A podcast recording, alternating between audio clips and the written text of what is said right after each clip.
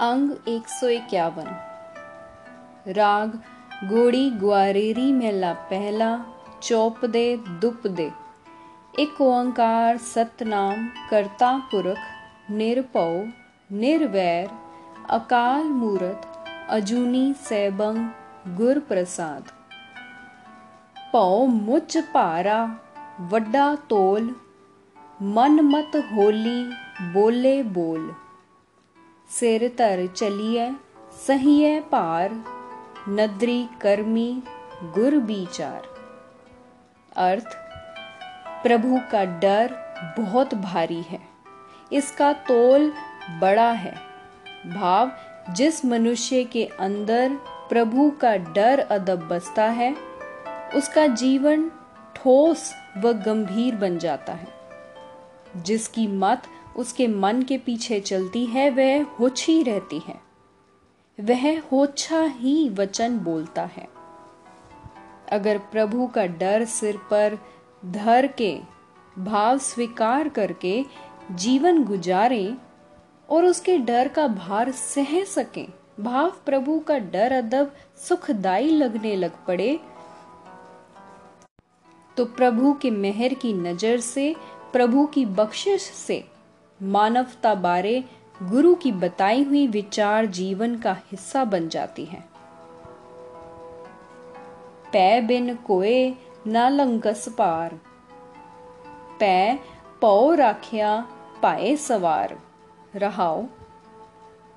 अर्थ, संसार विकारों भरा ऐसा एक समुन्दर है जिसमें परमात्मा का डर हृदय में बसाए बिना कोई पार नहीं गुजर सकता।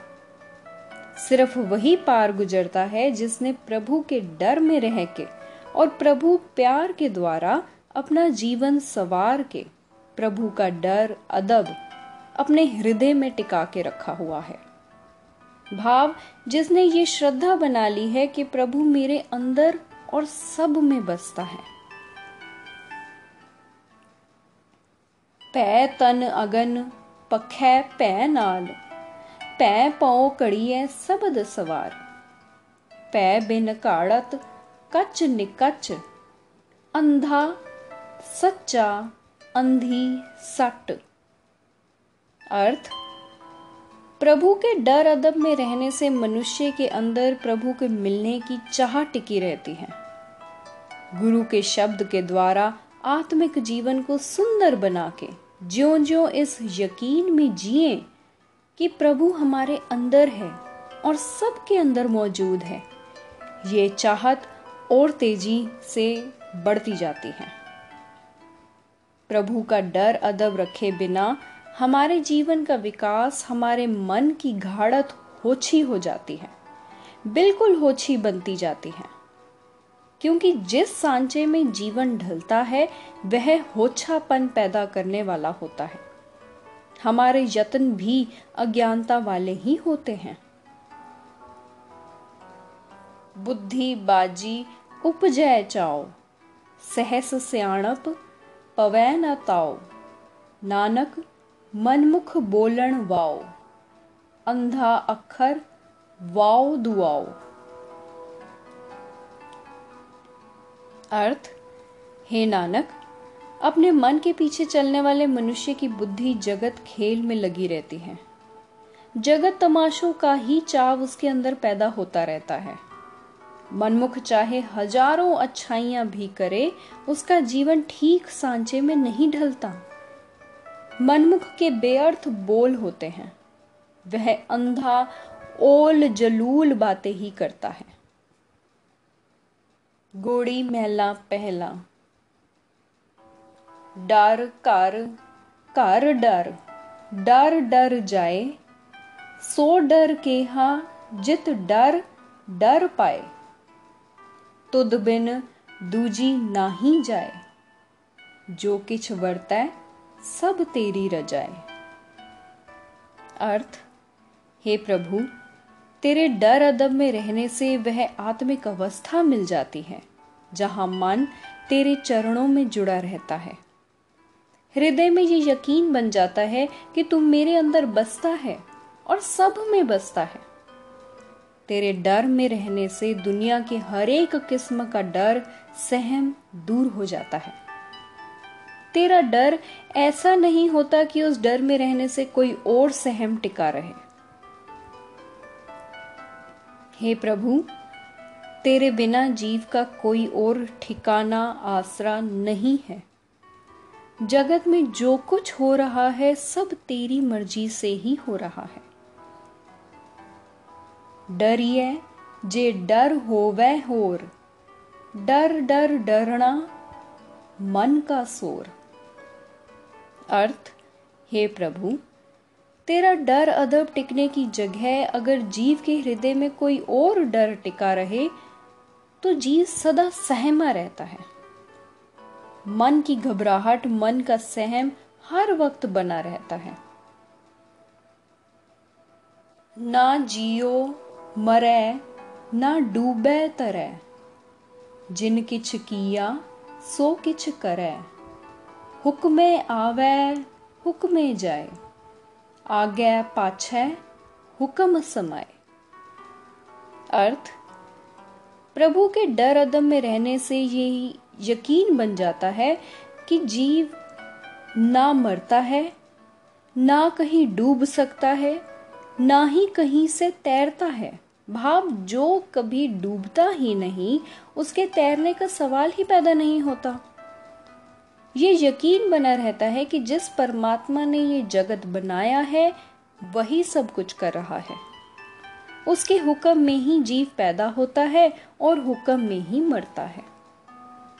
लोक पर लोक में जीव को उसके हुक्म में टिके रहना पड़ता है। हंस हेत, आसा असमान, तिस विच भूख बहुत नैसान। खाना पीना आधार, विण खादे, मर होहे गवार। अर्थ, जिस हृदय में प्रभु का डर अदब नहीं है और मोह है, अहंकार है। उस हृदय में तृष्णा की कांग नदी की तरह ठाटा मार रही है। प्रभु का डर अदब ही आत्मिक जीवन की खुराक है, आत्मा का आसरा है। जो ये खुराक नहीं खाते, वह दुनिया के सहम में रह के कमले हुए रहते हैं। जिसका कोए कोई कोए कोए, सबको तेरा, तू सबना का सोए। जाके जिय जंत धन माल, नानक आखण बिखम विचार अर्थ, हे प्रभु, तेरे डर अदब में रहने से ही ये यकीन बनता है कि जिस किसी का कोई सहयोगी बनता है, कोई विरला ही बनता है। भाव किसी का कोई सदा के लिए साथी सहायक नहीं बन सकता। पर हर एक जीव तेरा पैदा किया हुआ है, तू सबकी सार रखने वाला है। हे नानक, जिस परमात्मा की ये सारे जीव जंतु पैदा किए हुए हैं, जीवों के वास्ते उसी का ये धन माल बनाया हुआ है। इससे ज़्यादा ये विचारना और कहना कि वह प्रभु अपने पैदा किए जीवों की कैसे संभाल करता है, कठिन काम है। घोड़ी मेला पहला, माता मत, पिता संतोख। सत भाई कर एहो विसेख। कहना है किछ कहण न जाए, त्यो कुदरत कीमत नहीं पाए। रहाओ। अर्थ, अगर कोई जीव स्त्री श्रेष्ठ मत को अपनी माँ बना ले, श्रेष्ठ मत की गोद में पले, संतोष का अपना पिता बनाए, संतोष रूपी पिता की निगरानी में रहे, खलकत की सेवा को विशेष भाई बनाए, अर्थात लोगों की सेवा रूपी भाई का जीवन पर विशेष असर पड़े। हे प्रभु, तेरे साथ मिलाप की अवस्था बयान नहीं हो सकती। रत्ती मात्र बताई है, क्योंकि तेरी कुदरत का पूरा मूल्य नहीं पड़ सकता। भाव कुदरत कैसी है, ये बताया नहीं जा सकता।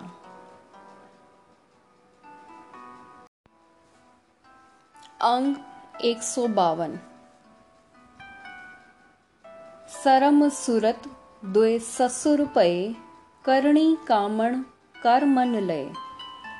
अर्थ उद्दम और ऊँची अकल, ये दोनों उस जीव स्त्री के सास ससुर बने।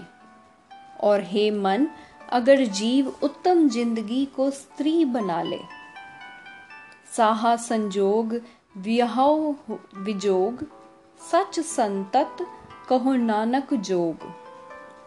अर्थ अगर सत्संग में जाना प्रभु के साथ विवाह का साहा निहित हो, जैसे विवाह के लिए निहित हुआ साहा टाला नहीं जा सकता, वैसे सत्संग से कभी ना टूटे। अगर सत्संग में रह के दुनिया से निर्मोह रूप प्रभु से विवाह हो जाए तो इस विवाह में से सत्य भाव प्रभु का सदा हृदय में टिके रहना उस जीव स्त्री की संतान है। हे नानक, कह, ये है सच्चा प्रभु मिलाप। गोड़ी महला पहला। पौणे पानी अग्नि का मेल, चंचल चपल बुद्ध का खेल। नौ दरवाजे, दसवा द्वार, बुझरे ज्ञानी एहो विचार। अर्थ, हे आत्मिक जीवन की सूझ वाले मनुष्य, गुरु की शरण पढ़ के ये बात समझ लो कि जब हवा, पानी और आग आदि तत्वों का मिलाप होता है, तब ये शरीर बनता है और इसमें चंचल और चपल बुद्धि की दौड़ भाग शुरू हो जाती है। शरीर के नौ द्वार इस दौड़ भाग में शामिल रहते हैं। सिर्फ़ दिमाग ही है जिससे आत्मिक जीवन की सूझ पड़ सकती है। कथता, बकता, सुनता सोई, आप बिचारे सुज्ञानी होई। रहाओ। अर्थ, हे भाई, जो मनुष्य गुरु की शरण पढ़ के अपने आत्मिक जीवन का विश्लेषण करता रहता है, वह मनुष्य आत्मिक जीवन की सूझ वाला हो जाता है। उसे ये समझ आ जाती है कि वह परमात्मा ही हर एक जीव में व्यापक होके बोलने वाला, सुनने वाला है। देही माटी, बोले पौण बुजरे ज्ञानी मुआ है कौन मुई सुरत, बाद अहंकार, ओह न मुआ जो देखण हार। अर्थ, हे ज्ञानवान मनुष्य इस बात को समझ कि जब मनुष्य को गुरु मिल जाता है तो मनुष्य के अंदर सिर्फ़ स्वभाव की मौत होती है। वैसे और कुछ नहीं मरता। मिट्टी आदि तत्वों से बने इस शरीर में श्वास चलता ही रहता है। हाँ गुरु को मिलने से मनुष्य के अंदर से माया के प्रति आकर्षण खत्म हो जाता है। माया की खातिर मन का झगड़ा समाप्त हो जाता है। मनुष्य के अंदर से माया का अहंकार मर जाता है। पर वह आत्मा नहीं मरती जो सबकी संभाल करने वाला परमात्मा का अंश है। जय कारण तट तीरथ जाही, रतन पदारथ कट ही माही। पड़ पड़ पंडित बाद बखाण, पीतर होदी वसत न जाने अर्थ, हे भाई, जिस नाम रतन की खातिर लोग तीर्थों के तट पर जाते हैं, वह कीमती रत्न मनुष्य के हृदय में ही बसता है। वेद आदि की पुस्तकों का विद्वान पंडित वेद आदि धर्म पुस्तकों को पढ़ पढ़ के भी चर्चा करता रहता है। वह पंडित अपने अंदर बसे हुए नाम पदार्थ से साँझ नहीं पाता। हो ना मुआ, मेरी मुई बलाई, ओहो ना मुआ जो रहा समाए। कहो नानक गुरु ब्रह्म दिखाया, मरता जाता नदर ना आया। अर्थ, हे नानक, कह जिस मनुष्य को गुरु ने परमात्मा के दर्शन करा दिए, उसे दिखाई देने लगता है कि प्रभु पैदा होता, मरता नहीं। उसे ये दिखाई देने लगता है कि जीवात्मा मरती नहीं। मनुष्य के अंदर से ममता रूपी चुड़ैल ही मरती है। सब जीवों में व्यापक परमात्मा कभी नहीं मरता।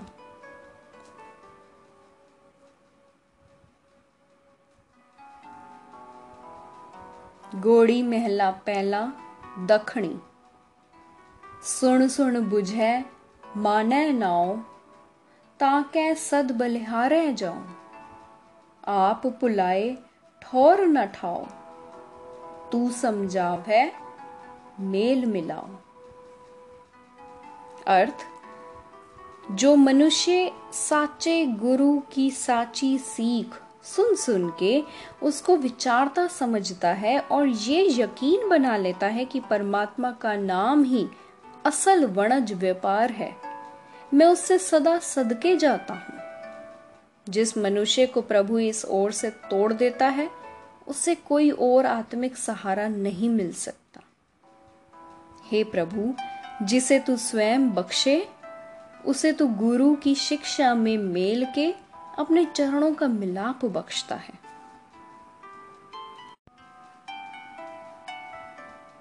नाम मिले चले मैं नाल। बिन नावे बाधी सब काल। रहा अर्थ, हे प्रभु, मेरी यही अरदास है कि मुझे तेरा नाम मिल जाए। तेरा नाम ही जगत से जाते समय मेरा साथ जा सकता है। तेरा नाम स्मिर सिमरण के बिना सारी लुकाई मौत के सहम में जकड़ी हुई है। खेती वणज, नावै की ओट, पाप पुन, बीज की पोट, काम क्रोध जिय मह चोट, नाम विसार चले मन खोट। अर्थ, हे भाई, परमात्मा के नाम का आसरा इस तरह लो जैसे खेती को, व्यापार को अपने शरीरक निर्वाह का सहारा बनाते हो। कोई भी किया हुआ पाप या पुण्य कर्म हरेक जीव के लिए, भविष्य के लिए बीज की पोटली बन सकता है। वह अच्छा बुरा किया कर्म मन के अंदर संस्कार रूप में टिक के, वैसे कर्म करने के लिए प्रेरणा करता रहता है।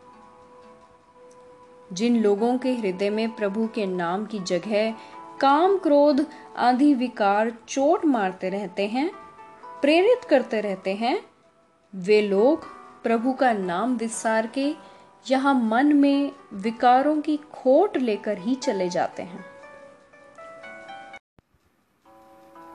साचे गुर की साची सीख, तन मन सीतल साच परीख। जल पुरायन रस कमल परीख, सबद रते मीठे रस ईख। अर्थ, जिन लोगों को सच्चे सदगुरु की सच्ची शिक्षा प्राप्त होती है, उनका मन शांत रहता है। भाव उनकी ज्ञान इंद्रियाँ विकारों से बची रहती हैं। वह सदा कायम रहने वाले परमात्मा को पहचान लेते हैं, साँझ पा लेते हैं। जैसे पानी की चौपक्ति, पानी का कमल फूल, पानी के बिना जीवित नहीं रह सकता, वैसे ही उनकी जिंद प्रभु नाम का विछोड़ा बर्दाश्त नहीं कर सकती। वे गुरु के शब्द में रंगे रहते हैं। वे मीठे स्वभाव वाले होते हैं, जैसे गन्ना का रस मीठा है।